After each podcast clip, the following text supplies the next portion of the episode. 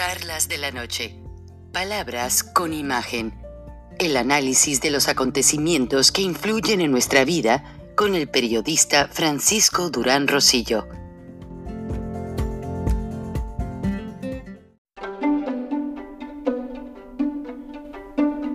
Frank Durán Rosillo eh, te saluda y los saluda a todos ustedes, su amiga María Celeste Raraz, para invitarlos a que se suscriban a mi canal de YouTube María Celeste Raraz, tal como mi nombre, donde les informo todas las semanas eh, sobre entrevistas que tienen un tema que ayuda a mejorarnos como personas y de paso son interesantes. Las pueden encontrar en mi canal de YouTube, así que los espero. Y se suscriben gratis.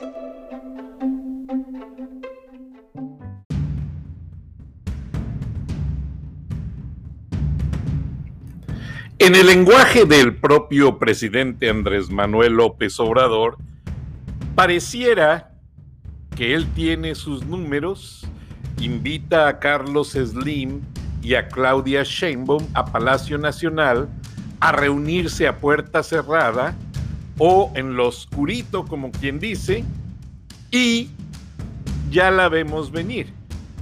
A cargarle todo el problema, toda la responsabilidad a el canciller Marcelo Ebrard librar de posibles problemas legales a Slim y a Sheinbaum y pues dejar más emproblemado a Ebrard, quien está reclinando en cierta manera parte de la responsabilidad en Miguel Ángel Mancera, que por cierto, eh, el canciller Marcelo Ebrard ha iniciado una cacería en la Secretaría de Relaciones Exteriores para despedir a cualquier persona familiar o relacionada con Miguel Ángel Mancera. Una tristeza, porque hay gente muy capaz, hay gente estudiada en relaciones internacionales de carrera y fácilmente se está deshaciendo igual al sistema del presidente que siente pasos en la azotea y la agarra contra quien primero se le ocurre y se le para enfrente. Y López Obrador, pues, no canta mal las rancheras, dijo, dijo esto en su mañanera. ¿Cómo rehabilitamos? Lo más pronto posible la línea. Porque se trasladan más de 300 mil personas eh, en el metro, en esa línea. Entonces tenemos que eh, rehabilitarla. Y hay este, voluntad de parte de las empresas, cosa que celebro. De ayudar. Pero pues es un proceso, hay que terminar los dictámenes y ya en su momento la jefa de gobierno va a informar.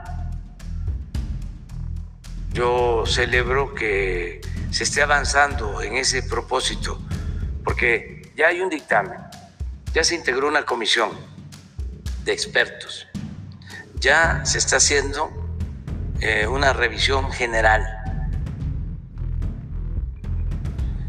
Se va a profundizar en esa revisión para dar eh, seguridad plena y la reconstrucción de la línea se va a hacer de común acuerdo con las empresas. ¿Es lo que platicó con el señor Slim, presidente? Parte de eso pero hay eh, voluntad de parte de Carlos Slim, cosa que celebro. ¿Las demás empresas, señor presidente? De todos. Hay este, voluntad, deseos de ayudar, de participar. Y eso lo celebro. No es, a ver, vámonos al pleito nosotros hicimos bien la obra aquí está la prueba. Nos recibieron la obra. Eh, se llevaron a cabo dictámenes de distintas empresas, colegios de profesionales, universidades. Yo no tengo culpa y además ya me dieron la razón en el juzgado tal, en la instancia eh, correspondiente del Poder Judicial Luego yo no tengo nada que ver. Todos esos son inventos que se saca de la manga. Al pleito, vamos al litigio. No está así la situación. Ellos no quieren eso y nosotros tampoco. Es decir, queremos resolver el problema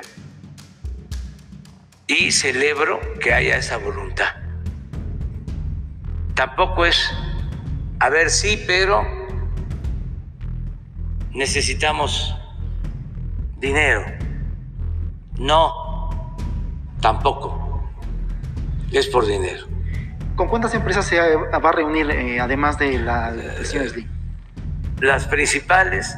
Yo solo soy, pues, eh, conciliador.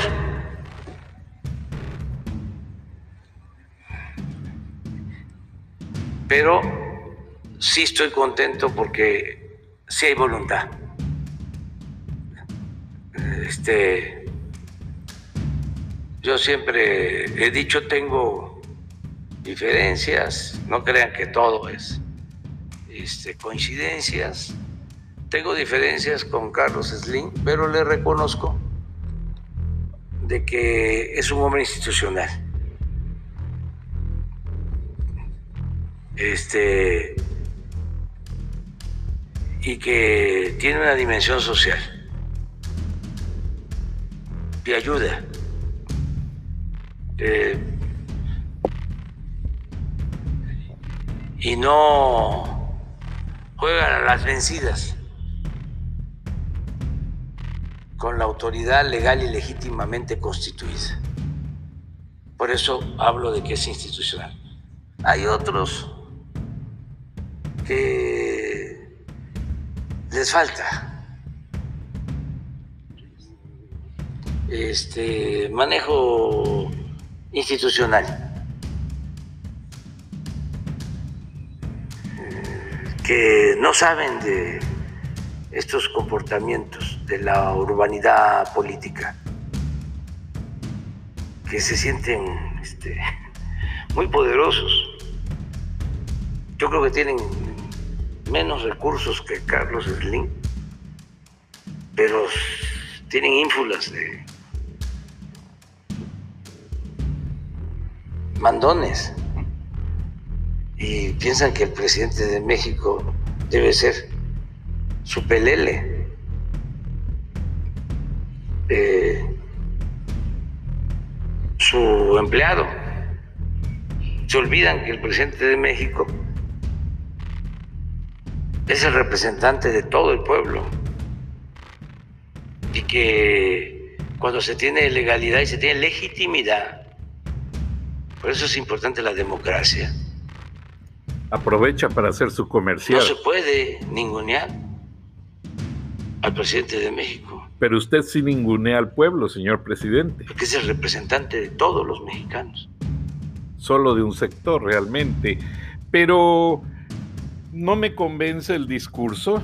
Obviamente tiene muchas situaciones perversas. El señor piensa simplemente políticamente en el momento, en resolver y salirse del atajo político para, pues, ponerle cara al problema. Ahora ya le pone la cara Carlos Slim. No se mencionó a Marcelo Ebrard, pero de acuerdo a una columna de Ricardo Alemán,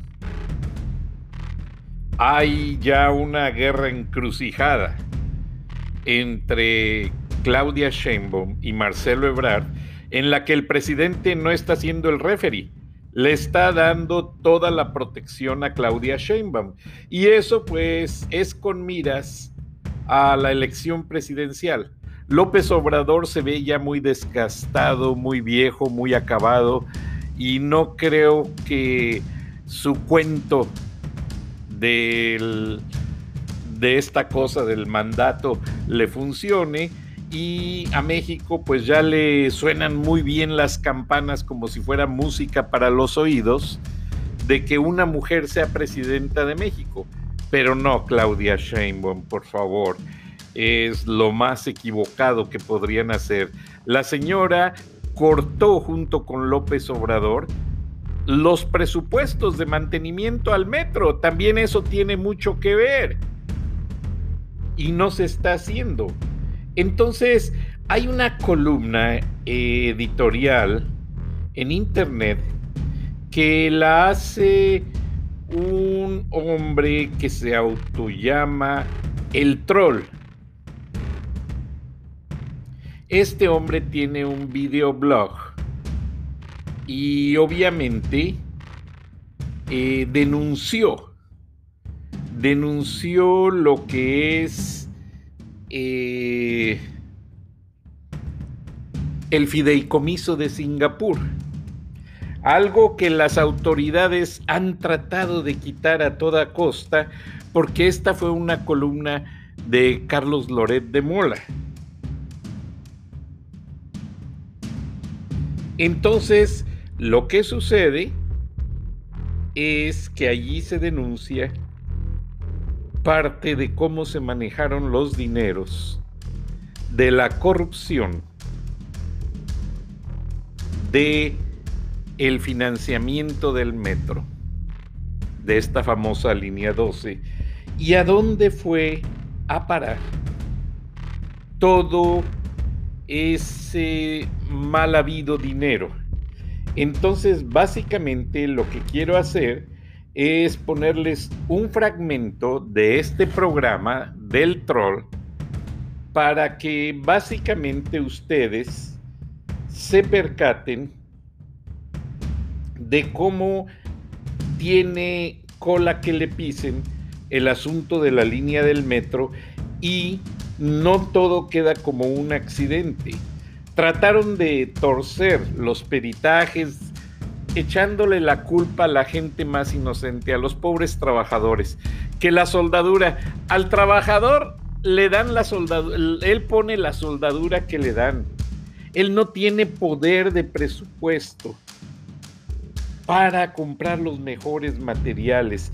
Él no tiene básicamente todos los elementos para poder exigir y decir, ah, no, no, no, es que básicamente eh, con esta soldadura esto va a quedar bien. No, el troll realmente hizo una gran denuncia haciendo ver que toda la corrupción está detrás de quienes administraron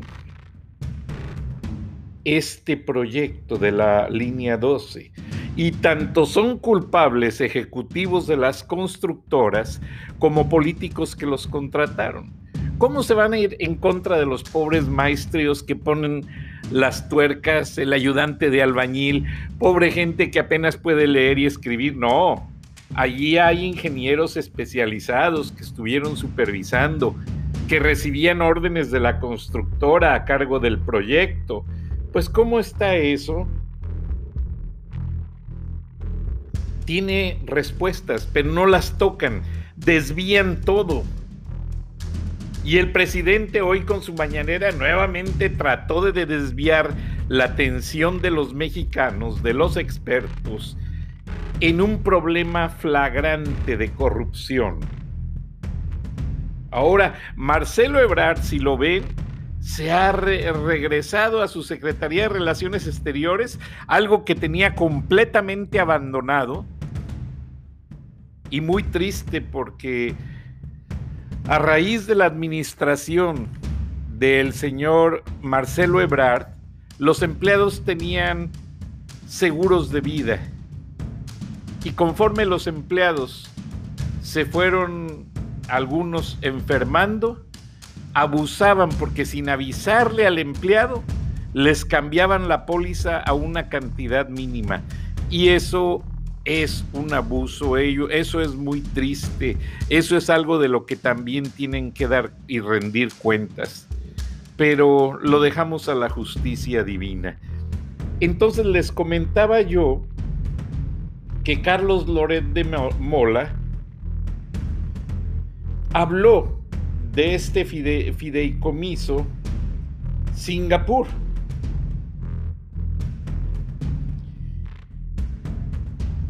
Entonces denunció en una breve columna básicamente lo que hay detrás de esto. Entonces hay una gran corrupción. Allí está claro lo que tiene que ver esta situación. Y el periodista Carlos Loret escribió, porque no lo grabó en video. Si uno pregunta por los documentos de la línea 12 del metro de la Ciudad de México, se puede encontrar con kilos de papeles que han navegado entre las oficinas del gobierno de la Ciudad de México, la Cámara de Diputados, federal, la local, la Secretaría de Hacienda pero hay algunos documentos que solo están en poder de unos cuantos, los del llamado Fideicomiso Singapur. Según me relatan fuentes, describe Loret de Mola en su columna del Universal, muy bien enteradas, existe un fideicomiso secreto en Asia hasta donde fueron llegando recursos presuntamente vinculados a la construcción y operación de la línea 12. Estaríamos hablando de aproximadamente 1.100 millones de pesos que aparentemente han estado fuera de toda revisión y auditoría. Para algunos, este fideicomiso es un seguro de vida, para otros un blindaje político. Hay para quien es un fondo de retiro, pero también hay para quien podría ser una condena.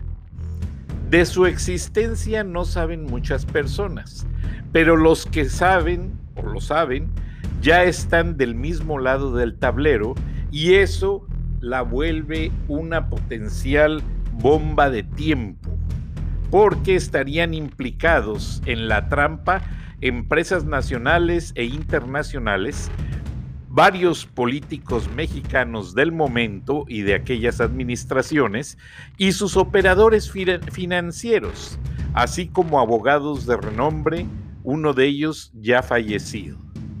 Y claro, conforme se calienta el ambiente político, el peligro de que la bomba estalle es mayor Saciamorbos. Número uno. Es absolutamente predecible la pantonima que se vivirá a continuación con el escándalo de la tragedia de la línea 12 del metro, que mató o donde murieron 26 personas. No habrá procesados de alto nivel. Agarrarán al primer director responsable de obra, DRO, que se les cruce lo van a meter al bote, le van a echar la culpa de todo y después de un circo de prensa se, se acabó, como ponía alguien ayer en Twitter. Al final, todo será culpa de los pernos, pero la responsabilidad política es otra cosa. Para esa no hay escapatoria ni impunidad posible, porque la responsabilidad política descansa en el juicio ciudadano que sabe cobrársela y ya se la está cobrando. Número dos, la Organización Panamericana de la Salud advierte de un repunte de COVID. Bueno, esto ya es en relación a otras cosas, Pero, ¿cómo la ve? O sea, ya se están lavando las manos y como lo dice Loret de Mola, obviamente con el asunto de los pernos, las soldaduras, el albañil de obra, el maestro albañil, por ahí se van a lavar las manos con esa pobre gente para hacer los presuntos responsables, más bien ya los hicieron responsables. Entonces, al estilo mexicano, se olvida el asunto, se desgasta en la prensa, porque la prensa es tan repetitiva y la gente no, no sabe analizar y captar la esencia de la noticia día a día. La audiencia se cansa y cuando se cansa, pues quieren saber más noticias de su equipo favorito de soccer, más noticias del Checo Pérez en la Fórmula 1, y olvidémonos de los problemas. Yo mientras pueda comprar la cerveza, estar en mi zona de confort, no les importa. Yo les pido que en esto sí les debe de importar, porque más de una ocasión todos nos hemos visto en la necesidad de usar el sistema de transporte colectivo de la Ciudad de México.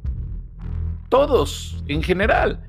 Yo hasta cuando viajo a México, ya desde el avión voy viendo cómo está el tráfico y si lo veo que está medio cañón y tengo una reunión bajándome del avión, más el tiempo que paso migración y aduana y todo, digo, me voy a la estación del metro y de ahí me voy al centro más fácil y rápido.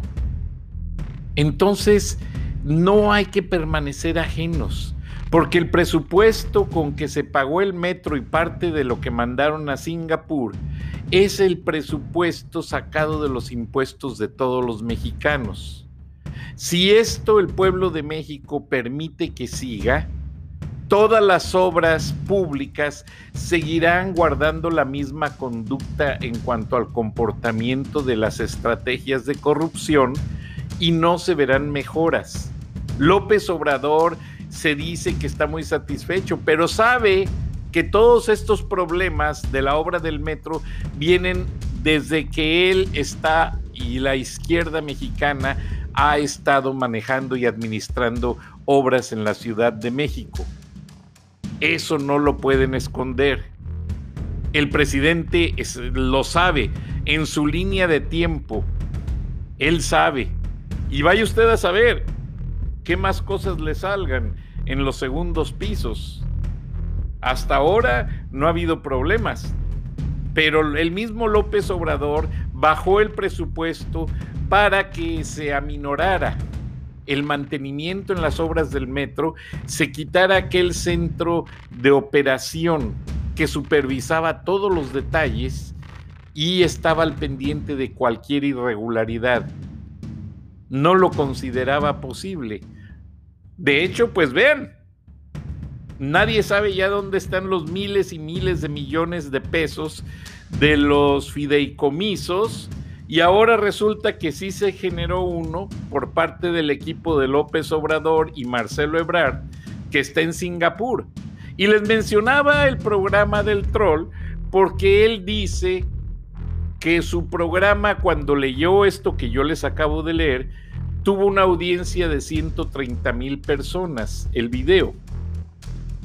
Y después, como lo hizo en vivo, lo trataron de boicotear y lo cortaron y lo sacaron de YouTube. Entonces, esto es aberrante, no se puede aceptar es algo realmente que el mismo Marcelo Ebrard ya necesita enfocarse, dar la cara y ser lo suficientemente responsable como político en decir, sí señores, me equivoqué, este dinero se desvió de tal manera y tenemos que dar cuentas y dar cuentas y llamar a quienes resulten responsables pues como que el carpetazo y ahí está, y ya todos se preparan para la carrera de la contienda política del 2024. Eso no es admisible. Pero bueno, ya está mi compañero Jesús Romero, experto en temas de inmigración, ya está en la cabina y nos va a hablar cómo la administración del presidente Biden, algo bien interesante, y mantiene, reconoció mantener el mismo presupuesto que Donald Trump usaba porque aparentemente no iba a haber deportaciones, iba a seguirse ese, esa situación que quitó Trump llamada catch and release, o sea, detener y dejarlos libres y darles una cita para una audiencia con un juez, a la que nunca regresaban, porque se iban a otros estados del norte y no les importaba la audiencia, todos los indocumentados hacían lo mismo. Pero lo que está pasando es que el presidente Biden y Kamala Harris han mantenido el mismo presupuesto que su antecesor, Donald Trump, tenía para deportar gente, deportar indocumentados, porque ya los números están desbordantes. Eh, les va a hablar el profesor Chuy Romero de los miles de menores de edad que fueron deportados a México solamente en el mes de abril, cifras antes nunca vistas, y eso es de lo que se sabe, porque el mismo eh, Departamento de Homeland Security ha dado en reportes a la cadena Fox News que hay lugares de la frontera tan inhóspitos por las víboras, por los animales, que no saben realmente cuánta gente pase por ahí. Ahora el gobernador Greg Abbott del estado de Texas, él sí pidió ayuda a su homólogo de la Florida para que le mande troopers y policías que les ayuden a controlar la migración, porque el gobierno de Biden despidió a los agentes extras que la administración Trump había contratado para la patrulla fronteriza, entonces el problema se acrecentó. Vamos a escuchar a Chuy Romero, que ya está en cabina. Adelante, Chuy, bienvenido. Y con él nos despedimos esta noche y nos escuchamos mañana. Hasta entonces, gracias. Muchas gracias, Frank con el placer de saludarte y traer un reporte sobre asuntos de migración que afectan a la frontera norte de México y suroeste de los Estados Unidos. Una de las noticias que dio esta semana fue que la organización eh, promigrante ACLU, que es la Unión Americana en pro de los eh, derechos civiles, eh, anunció eh, que los, ah, los dineros del presupuesto eh, que van a ser asignados para el Departamento de Seguridad Nacional durante la administración del presidente Biden son prácticamente fondos que están al mismo nivel que los del predecesor, el expresidente Donald Trump.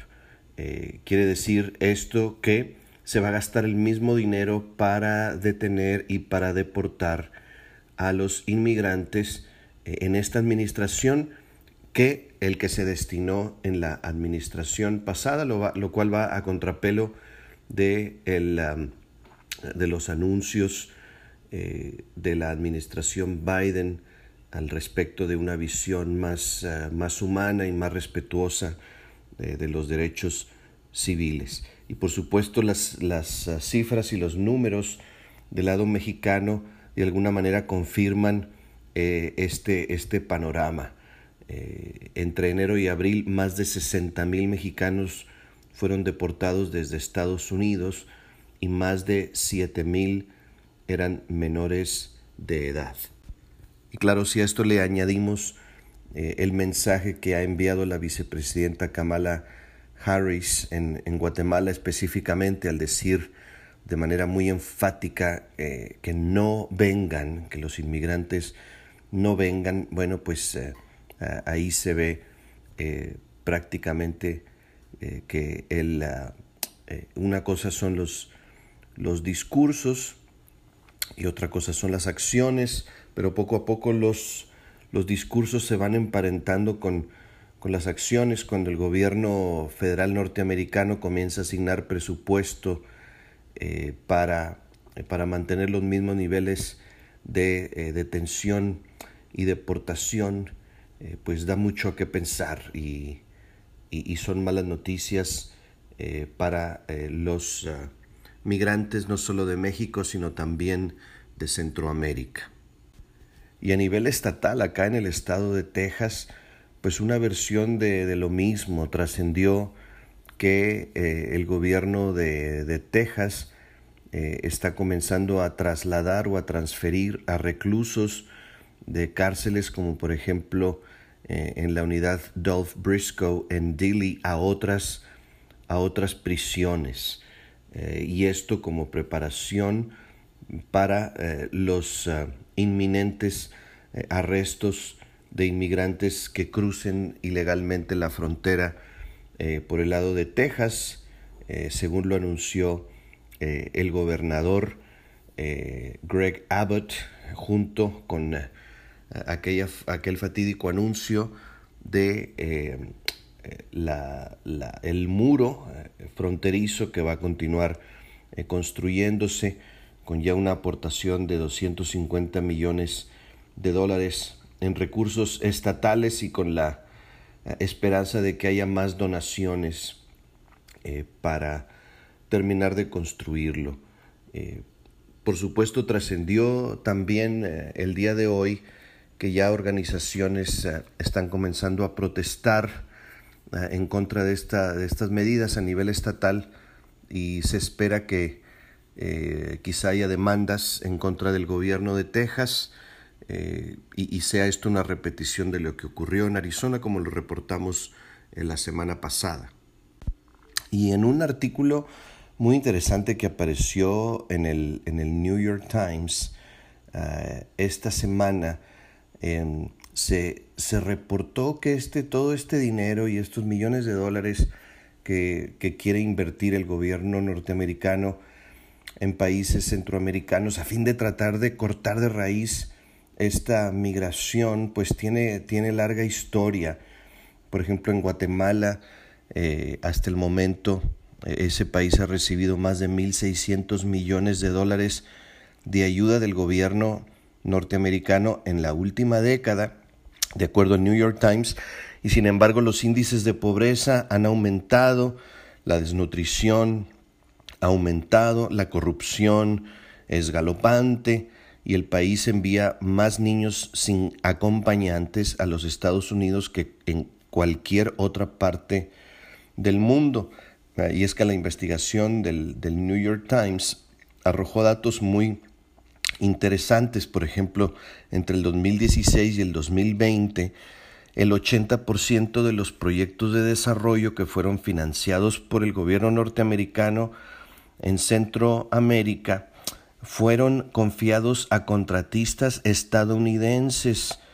Y resulta que eh, estas empresas y estos contratistas se han quedado con alrededor del 50% del dinero de la ayuda que reciben eh, lo dirigen a, gastos generales y a utilidades de la empresa, de acuerdo a la Agencia de Estados Unidos para el Desarrollo Internacional. O sea, bajo las reglas eh, del propio gobierno norteamericano para asignar estos fondos, esto es, esto es posible, eh, lo cual quiere decir que cerca de la mitad del dinero pues nunca llega a manos, a, las, a las manos de aquellos que lo necesitan.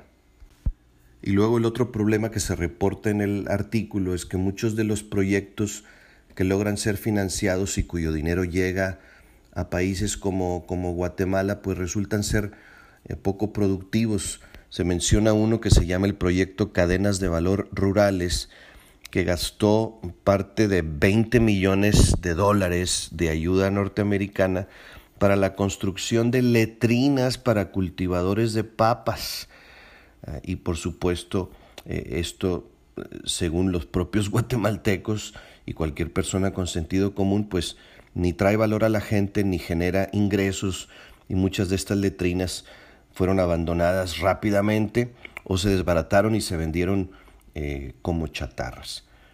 Eh, ha, habido, ha habido logros de, de otros proyectos, eh, pero el, artículo es interesante porque reporta que en verdad es una, una fracción mínima eh, el, dinero y, los fondos que llegan hasta Guatemala y tienen alguna, algún impacto eh, en, en la vida y en la calidad de vida de los guatemaltecos. Y por último, y como buena noticia, el gobierno de Estados Unidos va a ampliar el proceso de solicitudes de asilo del programa Quédate en México a casos que ya habían sido cerrados o desestimados por la administración del expresidente Donald Trump a partir de hoy mismo y se estima que beneficiará a unas 10.000 personas. Esto se ve como una noticia muy buena que va a beneficiar a inmigrantes eh, centroamericanos y también a cubanos, venezolanos, y de otras nacionalidades que fueron devueltos a México por la administración Trump eh, desde el 2019. Estas son las noticias esta semana. Eh, recuerde usted eh, que debemos ser movidos a compasión y empatía por aquellos que son más vulnerables e indefensos a fin de poder resolver los problemas que tanto aquejan a este mundo.